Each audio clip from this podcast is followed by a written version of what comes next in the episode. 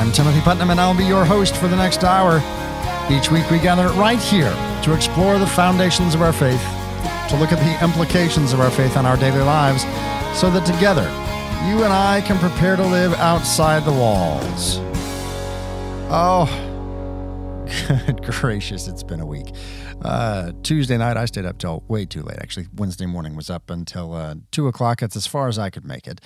Uh, and of course, the the announcement was made at three thirty in the in the morning uh, that Donald Trump had won the presidency, and that that was really a shock to a, a great number of people. Uh, none of the polls predicted it. None of the um, uh, you know, there there were people, specifically Trump supporters, who absolutely believed that that would be the case. Uh, most of us did not.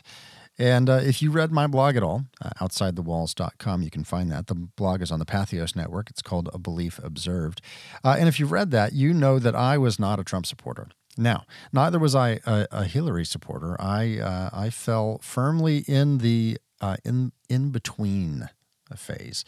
Uh, actually, not the in between phase. Further to the right, uh, I, I voted for uh, a conservative candidate who had absolutely no chance of winning. Uh, and I did so for the sake of conscience. Of course, we talked in late August with Sam Rocha. Uh, did a, a, great episode there about conscience. You can find that uh, on our archives, outsidethewalls.com. And uh, and I'm still I'm still skeptical. Now I tell you what, it, it doesn't matter who would have made it into office. If if Hillary had been elected, I would be having this very same show today. we're going to talk about what our responsibility as Catholics is uh, now that the election is completed. Now that the election's completed and we have a president elect, uh, what is our responsibility? You know, a lot of people have uh, either gone to hand wringing uh, or they have uh, gone into triumphalism and uh, both of those are uh, the improper, I think, the improper response for us as Catholics. So today we're going to be talking about, you know, I've seen a lot of posts out there saying, hey, you know what? Um, we ought to all just calm down because God is still on his throne. Right? God is still the king. God is still on his throne, and all these other things don't matter, and we're getting too worked up. And uh, so, what we're going to talk about today is the absolute truth of that statement. That is absolutely true that Christ is on his throne, and that really is more important. Uh, than who is in the Oval Office.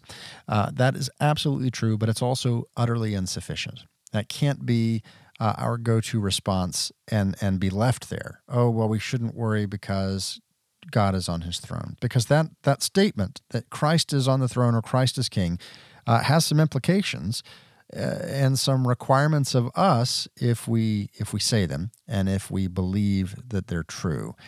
Uh, and so that's what we're going to be talking about today. Later in the show, we're going to be joined by uh, Jason Hall. He is the executive director of the, the Catholic Conference of Kentucky.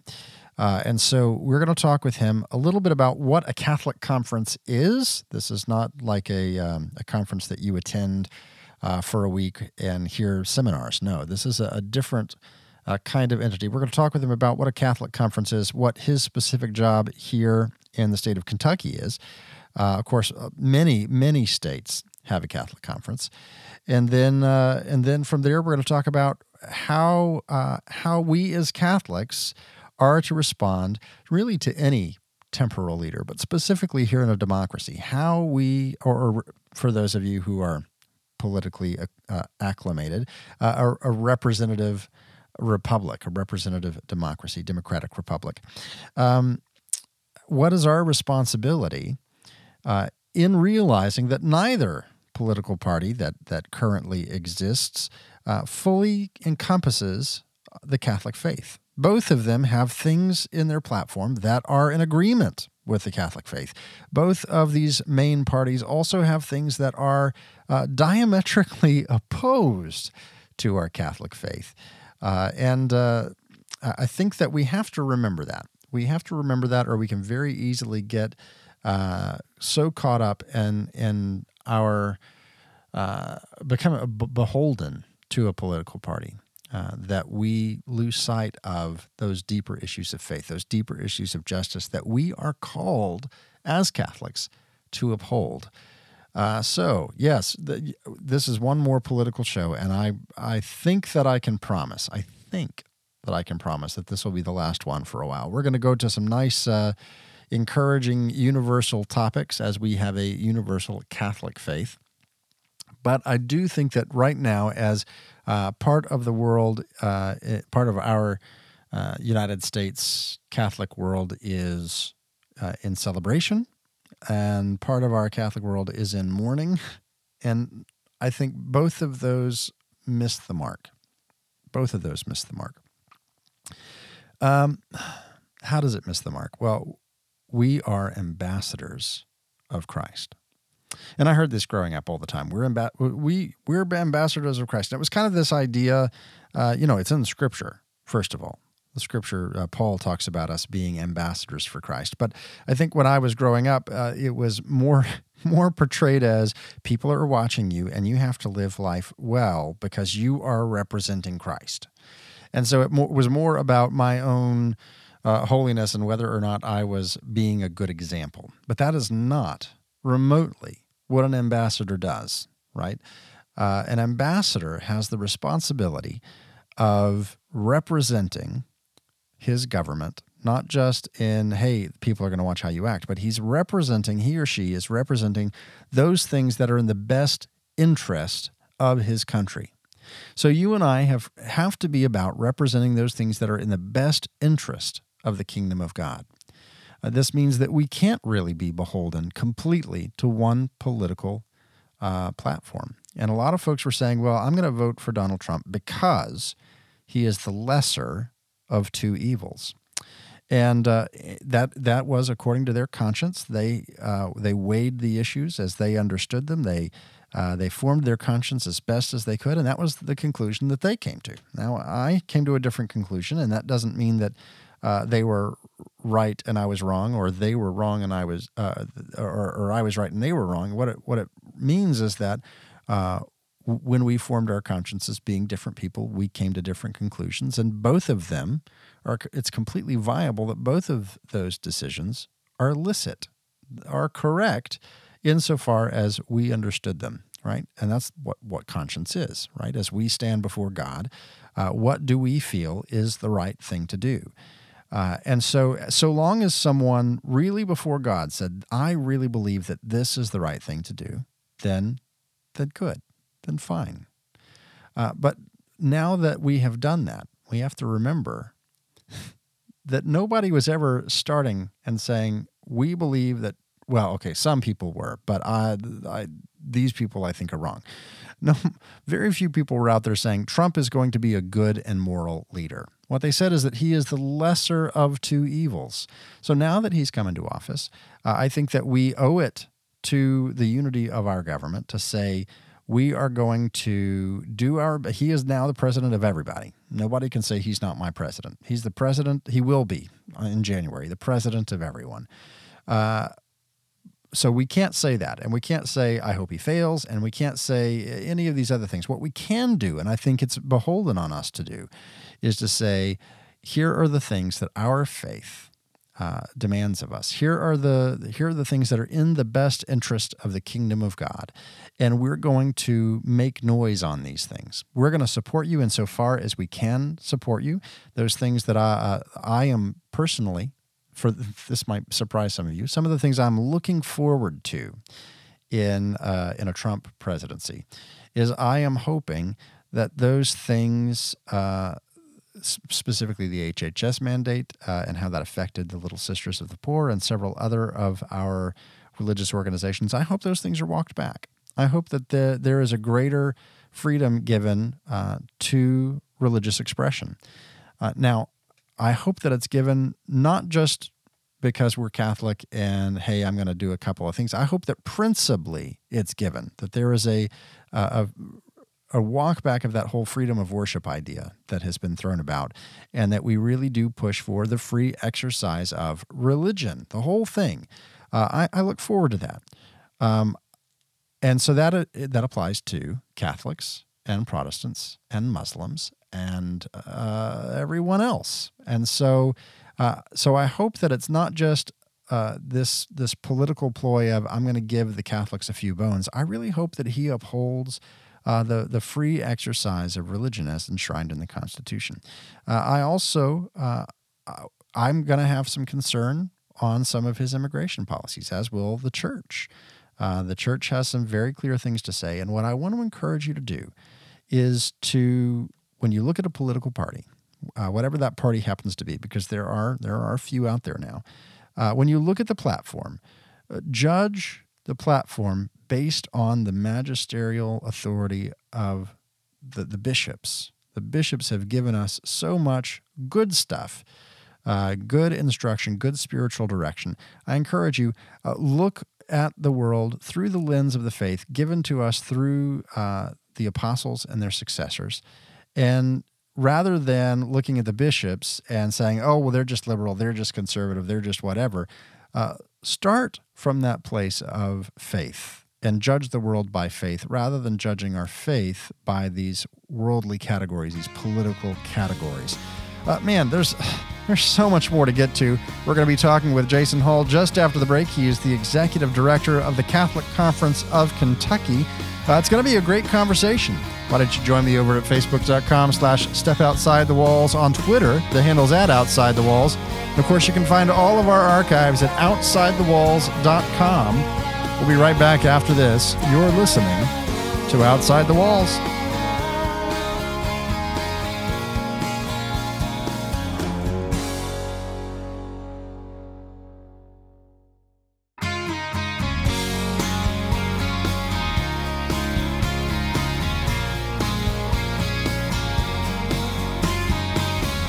Welcome back to Outside the Walls. I am your host, Timothy Putnam. Oh, I'm so glad you're here today. You could have been anywhere. You could be. You could be uh, squeezing one of those stress balls and and uh, any number of things. But you're listening to me today. I appreciate that. Of course, uh, just just last this last week, the nation elected Donald Trump as uh, the president elect. He's going to be uh, inaugurated uh, later in uh, late January. And if you've been following my blog over at OutsideTheWalls.com or any any of my Facebook interactions, you know that this came as quite a, sh- a shock to me. Uh, but here's where I I fall down uh, on the on the political spectrum. That wherever our politics in the nation come into contradiction with our faith, we have an obligation first and foremost to our faith to tell our to stand up to our politics. Uh, and so uh, I have in studio, Studio C, with me here today, Jason Hall, who is the executive director of the Catholic Conference in Kentucky, and basically that's that's your job, is uh, standing for the bishops in the in the state of Kentucky, and telling politicians what the Catholic Church stands for. Yeah, that's right. And also, you know, working with others uh, who we agree with on an issue by issue basis mm-hmm. uh, to try to, you know, advance the church's uh, social teaching uh, in the public policy arena. And that's, uh, you talk about issue by issue, uh, that puts you in contact really with everybody, all the way across right. the board, both Republicans and Democrats and independents, because depending on what the issue is, you're going to have some agreement with every one of those party platforms. That's right, and some strong disagreement uh, right. uh, with each party platform, and and you know that's one of the, I mean that to me that is the real value of having the church's voice in the public square mm-hmm. is the perspective and the richness of Catholic social teaching is a perspective that unfortunately um, is not shared by any particular segment. Uh, you know, there's not one party or group of or kind of political movement that you know, for example, upholds the dignity of you know the unborn, the right to life of the unborn, and sees you know access to health care as a right. basic right. Like it's usually you have to pick one or the other, and if you're depending on which party you're in or which who you're voting for, and mm-hmm. so I think having that voice that sees that continuity and the, the connectedness of all of that is very important. Well, and for us, it streams from uh, the the principle that all all humans are created in the image of God. They That's right. bear inherent dignity. And it, it, we look at the, the two great commands love the Lord your God with all your heart, soul, mind, and strength, and love your neighbor as yourself. And so when we look at the unborn, when we look at the poor, when we look at those who are sick, we're looking at that second greatest commandment of loving your neighbor as yourself.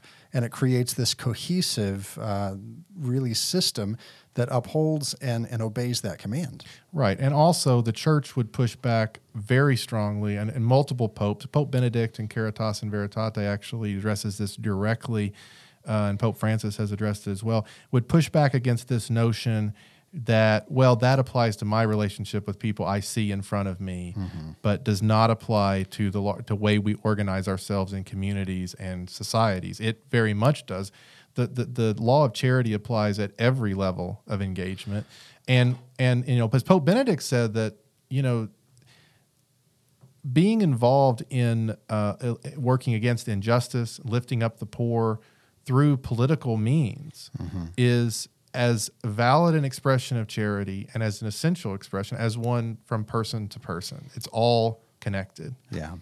So we're we're talking with uh, Jason Hall, executive director of the Catholic Conference, and uh, relating uh, to our experience with the election this year. It's been a very contentious election. Mm-hmm. Uh, it seems like both parties did their utmost to give us the worst possible candidate. Yeah uh, and really tried hard at it. They really, really tried hard to give us really poor choices, specifically as Catholics. Uh, I specifically was uh, I was not a, fan of either Hillary or or Donald. I voted uh, third party. But in the midst of that, uh, a lot of people were very frustrated with me because I, I wasn't promoting the candidate that they saw was the most important. Uh, generally, it was on on the issue of life, and they talked about well, Trump in this case is the lesser of two evils. He may be bad, but he's not as bad. And now we're we're at the election. Uh, Trump has been elected, and I've seen a lot of people say, okay, now we just need to create unity. We need to all get along. We need to kind of rest back and, and allow him to do whatever and that's not where we are as Catholics. We I, I love this um, this statement of John Paul II, who said, "We don't impose the truth, but we do propose the truth, and the truth will impose itself." Hmm. Uh, and so we, I, I, worry that people will begin to be silent on those issues that matter, uh, as we as we see Trump now coming into his his own. Yeah, well, I think that with any, no matter who is elected, I mean, and it's, you know, I understand, believe me, that politics and policy and is not everybody's thing mm-hmm. and it's not everybody's calling but we live in a system especially first of all as catholics we're called to witness to things like the dignity of the human person on an everyday basis and in a system like ours um, it requires vigilance i mean it does require it doesn't require you to be a political junkie. It doesn't require you to, to, to, to, breathe, you know, eat and breathe it and live every day. But it does require you to be engaged and it, to do mm-hmm. things other than just, you know, casting that ballot once every few years and going home and not worrying about it. Or, you know, sometimes people feel like at the end of a campaign they're very exhausted and can't we get a break maybe right. the answer is to not be so emotionally invested in the campaigns as they're mm-hmm. going on uh, because i feel like we get so ratcheted up to a life or death struggle and we're not going to survive this if the right person doesn't win, as you're saying. Then the next day we go back to our yeah. Well, how I, much was that ever serious to begin with? I'm going to get this number wrong. Uh, I'm going to admit to you, I saw this on. on I'm I stay around social media a lot, and there was a Stephen Colbert had his thing going on. Mm. Uh, the evening of the election, and somebody posted this little video. But one of the statistics in that video really stood out to me, and he said, uh, and he had the source for it and put it up on the screen that that 51% of, uh, I think it was 51% of Republicans truly feared the positions of the Democrats and thought that it was going to undo the nation. And 49% of Democrats thought the same thing about Republicans. So we have uh, fully one quarter uh, of the population in the United States absolutely positive that the other party is going to bring about the dissolution of the union. Yeah. Uh, and so we do end up with this this great fear, uh, and uh, as as Yoda said, fear leads to anger, and anger leads to the dark side, or something like that. Anger leads to hate. A- anger leads to hate. Okay. and so now we know the other thing that you have a passion about, right? Because you, yeah. you need that quote. well, I don't know. I know some things about Star Wars. so let's talk about how does one uh, get involved politically without getting all ratcheted up. I mean, you do this every day. Mm-hmm. How do you survive? well, it is. It's easy, easy to get ratcheted up, even when you do it every day, and you have to be very careful. You have to take a step back. You have to keep proper perspective. I think things like having a historical, uh, like studying history, Mm-hmm. uh, help a little bit with that. But I think you know the average person, including even if you're whether you work in politics or you're just you know a citizen, I, um, I think just being open to what the church has to say, following the news, uh, and not just the, you know, there's there's follow there's reading things and listening to thoughtful people and being more educated, and then there's listening to cable news and talk radio and and reading books by, you know, provocateurs that is designed to play to your Right. emotions. And I think there- it's- it's and I think we can step back from one and focus on the other. I think it's important to say there that it's not so much that people who listen to uh, talk radio or they listen to And I don't mean cable uh, network. this show, by the way. Oh, of course not. or or the, the cable network or whoever else is less uh, educated than a person who reads. But you have to recognize that the goal of that that specific medium is different Yes. than reading. The goal of that medium is to get you impassioned with a small soundbite because uh, you know when you're doing most television interviews for the television use, they give you 10 seconds to say whatever you're going to say and they chop it up from different places and then they fill in the rest and you've got a 30 second story for something that's really substantive. Whereas you pick up uh, a book or a journal article or a, a longer form piece, you- you're going to get quite a bit more. They want you to engage with the whole concept rather than, hey, let me give you a, a snapshot Well, to get you inflamed. And part of that is, you know, like I just for example, the, one issue, one of the issues that was debated in this presidential election is the Trans-Pacific Partnership, right? It's Mm-hmm. a big trade deal. Well, I mean, we all have opinions maybe on that. I don't know, but I, I don't believe when you see a poll that you know seventy percent of the American people believe a certain thing. I, I will guarantee you seventy percent of the American people do not understand the Trans-Pacific Partnership. And very few people do. You have to really get into it, and that doesn't mean. So part of it, I think, is understanding that I'm not going to understand every issue. I don't care about every issue, um, but uh, it's okay for me not to have a position on a particular. See, part of what the, that kind of media does is it's about mobilizing and firing up people out of based on fear uh, of things that they may not even have an interest in, and we have to guard against. We don't want to be used by outside forces. We want to use our citizenship and our voice to shape um, our political discourse, not just always be responding to it. well, and even the, even the church herself doesn't have positions on every single Oh, thing. absolutely not. Even when it t- comes to doctrine, there are things uh, that the church says, hey, people of goodwill can legitimately and licitly disagree about, about these issues. Uh, we're talking today with Jason Hall. He's the executive director of the Catholic Conference of Kentucky. We're talking about this election. When we come back, we're going to continue this conversation talking about uh, how do we move forward uh, day to day to continue to, to, as Catholics, influence the world around us, uh, influence the policies to make a better world, uh, to follow those two great commands to love God and to love neighbor. Why don't you join the conversation over at facebook.com slash step outside the walls. On Twitter, the handle is at outside the walls. Hey, let's get a little thing going. Talk to me about uh, your political involvement outside of just that four year cycle election. We'll be right back right after this. You're listening to Outside the Walls.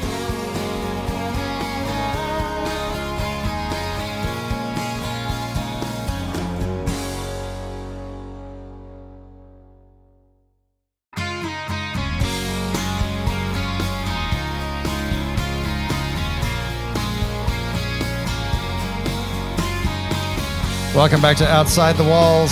I'm your host, Timothy Putnam, and we are, I promise, this is the last for a while, but we're talking about the election. Just, just one more week, and we'll get back to uh, other more pressing uh, engagements. But we're talking today with Jason Hall. He is the executive director of the Catholic Conference of Kentucky, which is an organization that uh, speaks for the bishops of the state uh, to the state legislature. Basically, i- it's uh, this is an ugly word, right? But it's a lobbying group. Is that yeah, correct? I'm, yeah, it is. I'm a registered lobbyist. So, wh- which don't don't turn off the radio. There, there's there's benefit. Uh, so you you talk to the legislature. You talk to the the state senate and the state house uh, about those issues Mm-hmm. and the that- administration and the administration about those things that the Catholic Church cares about. Mm-hmm. Uh, so uh, we're talking specifically about this election. Uh, President elect Donald Trump will be inaugurated in January. And I've on social media seen a lot of people who are really excited and a lot of people who are really upset. And we've seen that there have been some protests, and others are saying, uh, hey, it was a fair election, suck it up. And, and I just want to say we have a First Amendment. Yes, it, it's a it's it is a fair election. There was no fraud. There, everything went the way that it was supposed to go. Uh, but people are allowed to express their First Amendment rights because if they're not, we're not, right? Yeah. This is important that we allow our Constitution to work the way it was meant to work. Now, uh, one of the points that's been very much uh, something that that has been important to me is I see a lot of people who get so ratcheted up, like we were talking about before the break, uh, in in the election and in their person, even if they don't necessarily like their person, they've invested so much in them that uh, that once the election is over, their candidates won. They still want to adhere to that that person and and defend them uh, and defend their choice, maybe.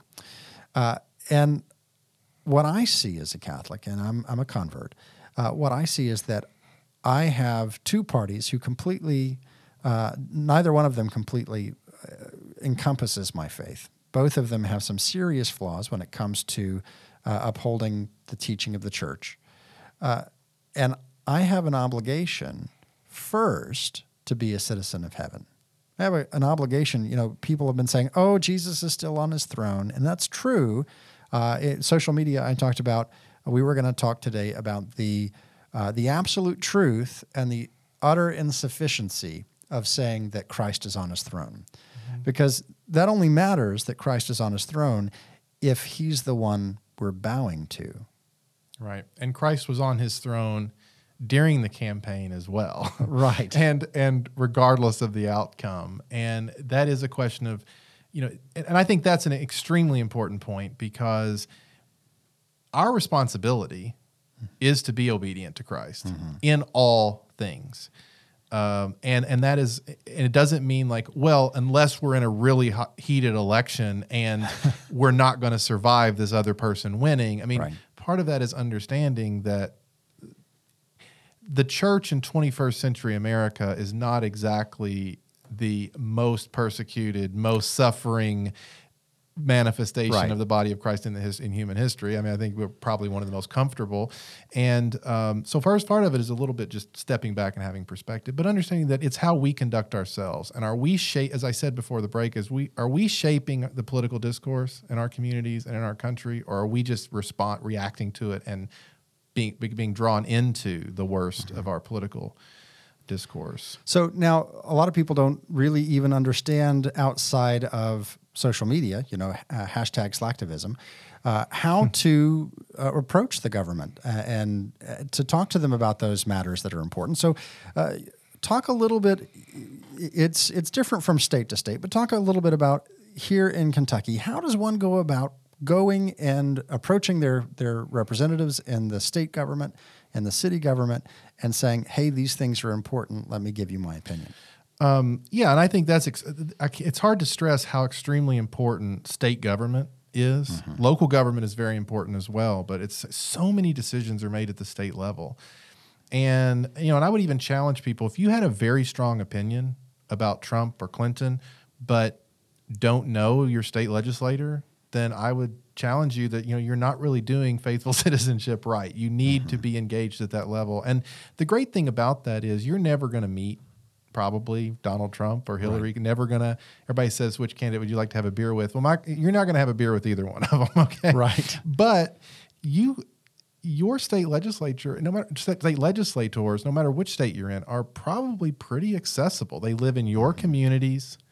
In Kentucky, we have a part-time legislature, so they mm-hmm. are lawyers or business owners or what in your town Right. um, and they they would they love it when voters in their constituency want to meet with them to talk about some issue important with them. These are not people that are hard to get access to, and they make extremely important decisions.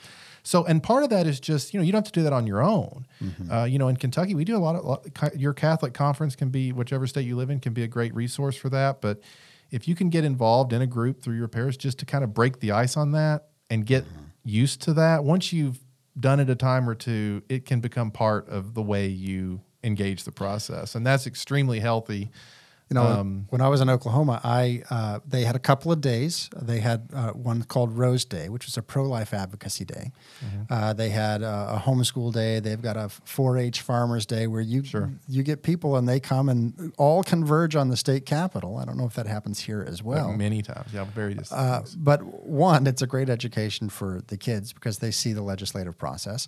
But two, the, I, I've never had a problem getting in to talk to a legislator. Yeah. And uh, I had the great privilege of interacting in Oklahoma uh, with Rebecca Hamilton, who's a Patheos sure. blogger. Mm-hmm. Uh, and uh, I actually learned a lot from her, and she was very open to hearing my positions on things that disagreed with her. And it was a very cordial conversation. Uh, and it was something that growing up, I was always, you know, we were we were homeschooled, and it's like, hey, you got to write your legislators, mm-hmm. and you you give them what for, and it's kind of like this form letter, and it's very impersonal, yeah. and you never hear back. And so I, I, that's kind of what I expected was just kind of, a, oh yeah, yeah, yeah, I, I see that you're here. Okay, nice to see you. See you later. Uh, and it wasn't. It, there was a, a conversant quality to it. Yeah, and I think you know part of the reason for that is that if you are, it's amazing. I, I, tell this to people all the time. If you have three or four people that really care mm-hmm. about some issue at the state level, and you go try to meet with your local, it's amazing how effective that is. Yeah. It will blow your mind how effective that is, and part of it is because the vast majority of people aren't engaged. Right. And when three or four people get a bee in their bonnet about something, legislators they respond. Mm-hmm. Uh, and that doesn't always, I don't mean you're always going to get what you want, but you're going to get a conversation yeah, and you're going to sit down and there's going to be engagement and real participation in that process. Mm-hmm. Um, and yeah, and that is, I think that's one of the things that make me a little it's easy for temptation to depression or despair let's say is that i see how easy that is yeah and how many are so uninterested in that type of engagement but hours and hours and hours of arguing about the presidential race and well, which which you have so little control over right. and is so be, your ability to affect things is so much especially when you're just arguing with talking points on Facebook that's not a very effective right you know reason. if if you were if you're going to spend an hour on Facebook eh, if you would have spent 15 minutes yeah talking face to face with a legislator, you would have made immensely yes. more progress. And, you know, the the pro life issue was a big one this presidential election, and I just want to point out every single gain that I know of that's happened in the pro life uh, movement has happened at the state level. Right. Uh, and some people are like, well, I, you know, if we just get the right judges in, we're going to overturn Roe v. Wade. Well, the last time that we did that with a Republican controlled uh, uh, Supreme Court was uh, we ended up with Planned Parenthood versus Casey, which was a strengthening of mm-hmm. the Roe versus Wade law. But let's just assume for a moment that we get really good judges and they overturn Roe versus Wade tomorrow, which would be w- would be a success. What would be achieved? Because all that does is it roll, rolls it back to the states, and the right. states and are entrenched. Roe v. Wade is probably even with quote unquote good judges not going to be overturned. It could be distinguished that you could have a court that is more that is less prone to strike down abortion restrictions. That's kind of mm-hmm. how, in the real world, it's likely to manifest itself. Right. But that doesn't even make it to the court if you don't have state legislatures passing the laws right. that are then challenged in court. So the action is in the state legislatures on those mm-hmm. issues. So uh, you do this all the time. Uh, you how would someone get engaged? Uh, well, not every state has them, but many do. How would someone get engaged and find out about their Catholic conference? And then how could they be involved in the things that you put on? Well, I think one great resource is your diocesan newspaper. I mean, we use those extensively to communicate with people. We also have a website, Facebook and Twitter. I think most conferences have that kind of thing. We also have an email list, although, frankly, with the way, and I encourage people to sign up for that, but you know, social media is kind of replacing email as an effective way to communicate. Right. But if somebody asked me, how do I plug in? I would say like us on Facebook, follow us on Twitter, and read your diocesan newspaper. And we are here in Kentucky going to be having events around the state between now and the end of January, uh, actually the first week of February. uh, where we're inviting legislators to come and people from the local area to engage and where we facilitate that. I'll make mm-hmm. a presentation about kind of our legislative priorities for the upcoming session and then there's that opportunity for engagement which if you've never done that before, those kinds of events are wonderful ways to see how it to meet your legislator. Right. And those uh, are not. And a un- lot of conferences do that around the country. Yeah, that's not unique to the Kentucky Catholic no, Conference. a lot of that's, conferences. A lot of do. conferences do that. We've been talking today with Jason Hall. He's the executive director of the Catholic Conference here in Kentucky, which is the lobbying group that approaches state governments uh, with the, the issues that are important to the Catholic Church, uh, speaking on behalf of the bishops and all the faithful. Why don't you continue this conversation over on Facebook.com slash Step Outside the Walls. On Twitter, the handle is at Outside the Walls. Have you ever talked to one of your legislators? I want to hear the story. Uh, we'll be right back after this. You're listening to Outside the Walls with Timothy Putnam.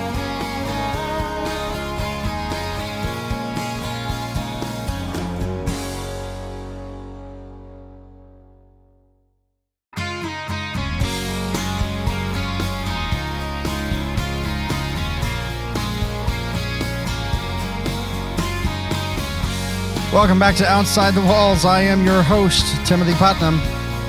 Oh, here we are. Well, we're just past the election, and uh, I want to reiterate to you the words that Christ spoke to his apostles. He said, Peace I leave with you, my peace I give to you. Not as the world gives, do I give to you. Let not your hearts be troubled, neither let them be afraid. Let not your hearts be troubled, neither let them be afraid. We, uh, we are experiencing uh, the reminder that the kingdom that we are to be striving for is the kingdom of God.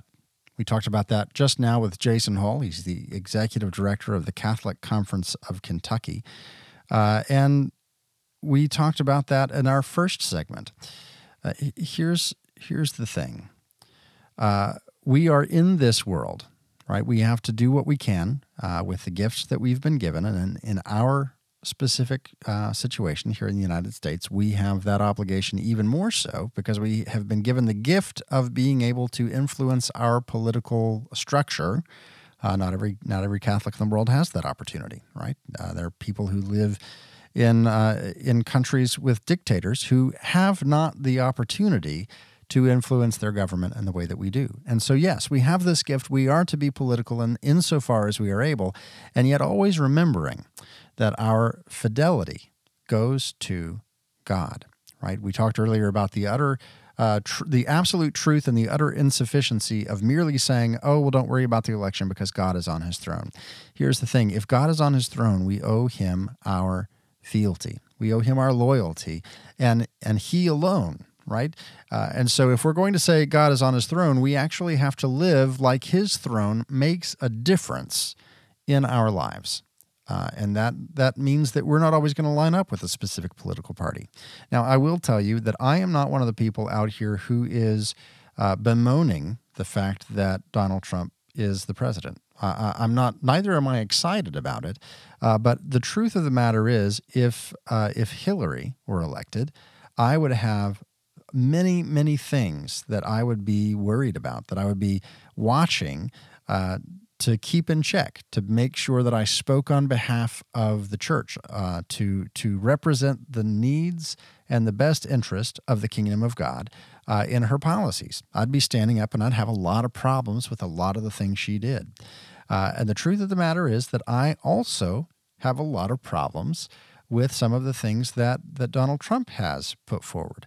And the truth is that I had a lot of problems with uh, with the things that President Obama put forward and some of the things that President Bush put forward. And that's the nature of what it means for us to be Catholic, right? We have a kingdom uh, that we are part of. We are citizens of this United States, but we are first and foremost citizens of heaven.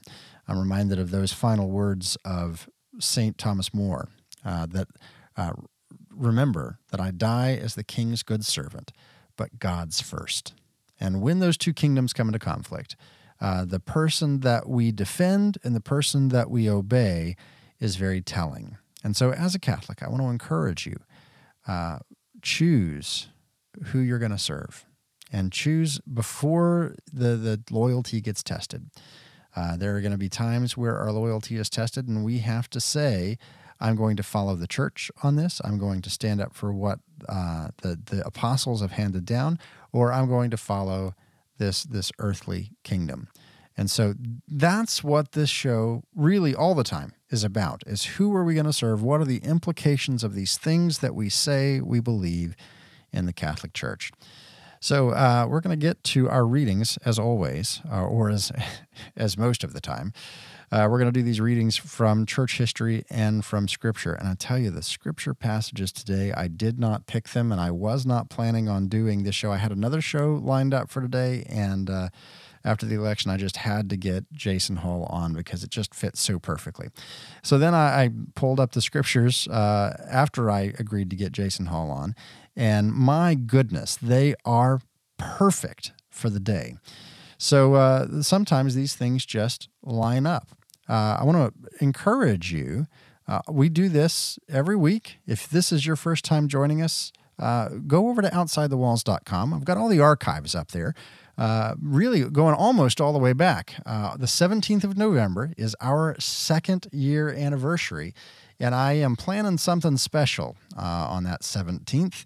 Uh, I'm going to do a video chat with all of my friends of the show. If you're a friend of the show, you're going to get an invitation that says, Hey, let's hang out, and we're just going to uh, sit around our uh, the the warm glow of our computer screens, and we're gonna we're gonna have some conversation together, uh, two way conversation. What do you know? So if you want to be a part of that, it's not too late. All you got to do is go over to outsidethewalls.com, click on that friend of the show uh, banner up at the top, the uh, navigation up in the menu, and uh, then you you go through, you read the little thing about it, you say, "Hey, this is interesting. I want to support the show. I want to be uh, eligible for the special giveaways and content and videos and everything else. So I'm going to do this. So for ten dollars a month, uh, that's that's two cups of coffee. That's a really good a pound of good coffee. Uh, then you can ten dollars a month be eligible for all those things, become a friend of the show, and you'll be invited to that uh, that second anniversary video chat just me and those people who support the work we do here. So don't delay. Do that today. Go ahead over outsidethewalls.com, become a friend of the show. And uh, I look forward to seeing you in that video chat. So um, we are we're talking about uh, we're talking about the kingdom of God, and here uh, today's gospel is perfect. Uh, actually, you know, I'm going to start uh, the first reading. The first reading is perfect. Third John 5, uh, 3 John 5 through 8. And he says this Beloved, you are faithful in all you do for the brothers and sisters, especially for strangers. They have testified to your love before the church. Please help them in a way worthy of God to continue their journey. For they have set out for the sake of the name and are accepting nothing from the pagans. Therefore, we ought to support such persons so that we may be co workers in the truth. It, here it is, right? Here it is. You're living your life in such a way that people notice, and people who are not already in the church are testifying to it. So, no matter who you support in your politics, make sure that your life is a reflection of the kingdom values. Now, today's gospel was just spot on. Uh, it's out of the Gospel of Luke, chapter 18, and Jesus told his disciples a parable about the necessity for them to pray always without becoming weary. He said there was a judge from a certain town who neither feared God nor respected any human being. And a widow in that town used to come to him and say, Render a just decision for me before my adversary. For a long time, the judge was unwilling, but eventually he thought, while it is true that I neither fear God nor respect any human being, because this widow keeps bothering me, I shall deliver a just decision for her, lest she finally come and strike me. The Lord said, Pay attention to what the dishonest judge says. Will not God then secure the rights of his chosen ones who call out to him day and night? Will he be slow to answer them? I tell you, he will see to it that justice is done for them speedily. But when the Son of Man comes, will he find faith on the earth? Oh, what, what, what does that say to me? First of all, it's a reminder that we have unjust judges. We do. And I'm not talking about the judicial uh, only. I'm talking about our legislatures. I'm talking about these are people who, many of them, neither fear God uh, nor, nor man, right? uh, nor respect any human being. And yet, if we are adamant in asking for a just decision and we keep going back and we keep taking those two or three people and sitting in front of them and telling them what we, we, we ask, uh, eventually they're gonna they're gonna relent. The other thing is, uh, Christ is going to render us a good decision, but will He find faith on the earth? Will we abandon our faith for expediency to try and get the things done the way we want them done, or will we continue to cry out to God, to stand on our principles, and to pray and to ask Him to render that just decision? So I encourage you on both sides uh, petition your leaders and spend time in prayer. Now, lastly, uh, our reading from church history today. I love this. This is from a second century homily. Uh, it's not attributed to anyone. And uh, the, the author says this With regard to self control, I believe I have given you good advice. No one who follows it will have reason for regret, but will save his own soul, and mine as well, since I have been his counselor.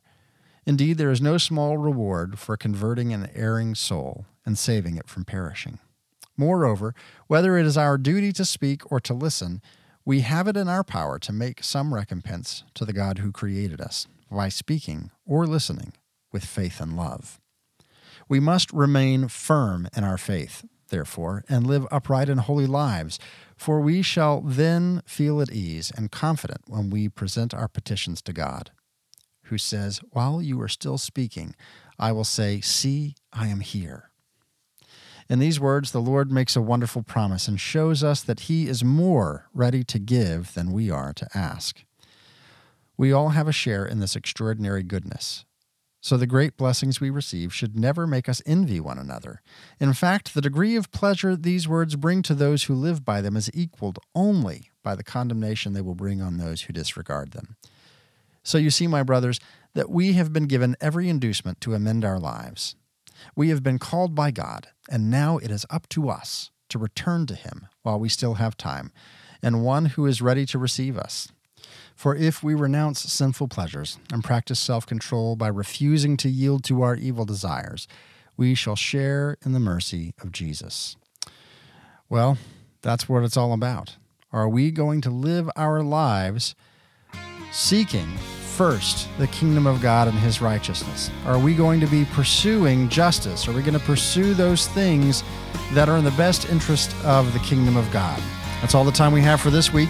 Outside the Walls is a co production of Breadbox Media and St. Michael Radio, heard around the world on live streaming, terrestrial radio, and podcast. Until next week, may the Lord bless you and keep you. May the Lord make his face to shine upon you and be gracious unto you. May the Lord lift up his countenance upon you and give you peace.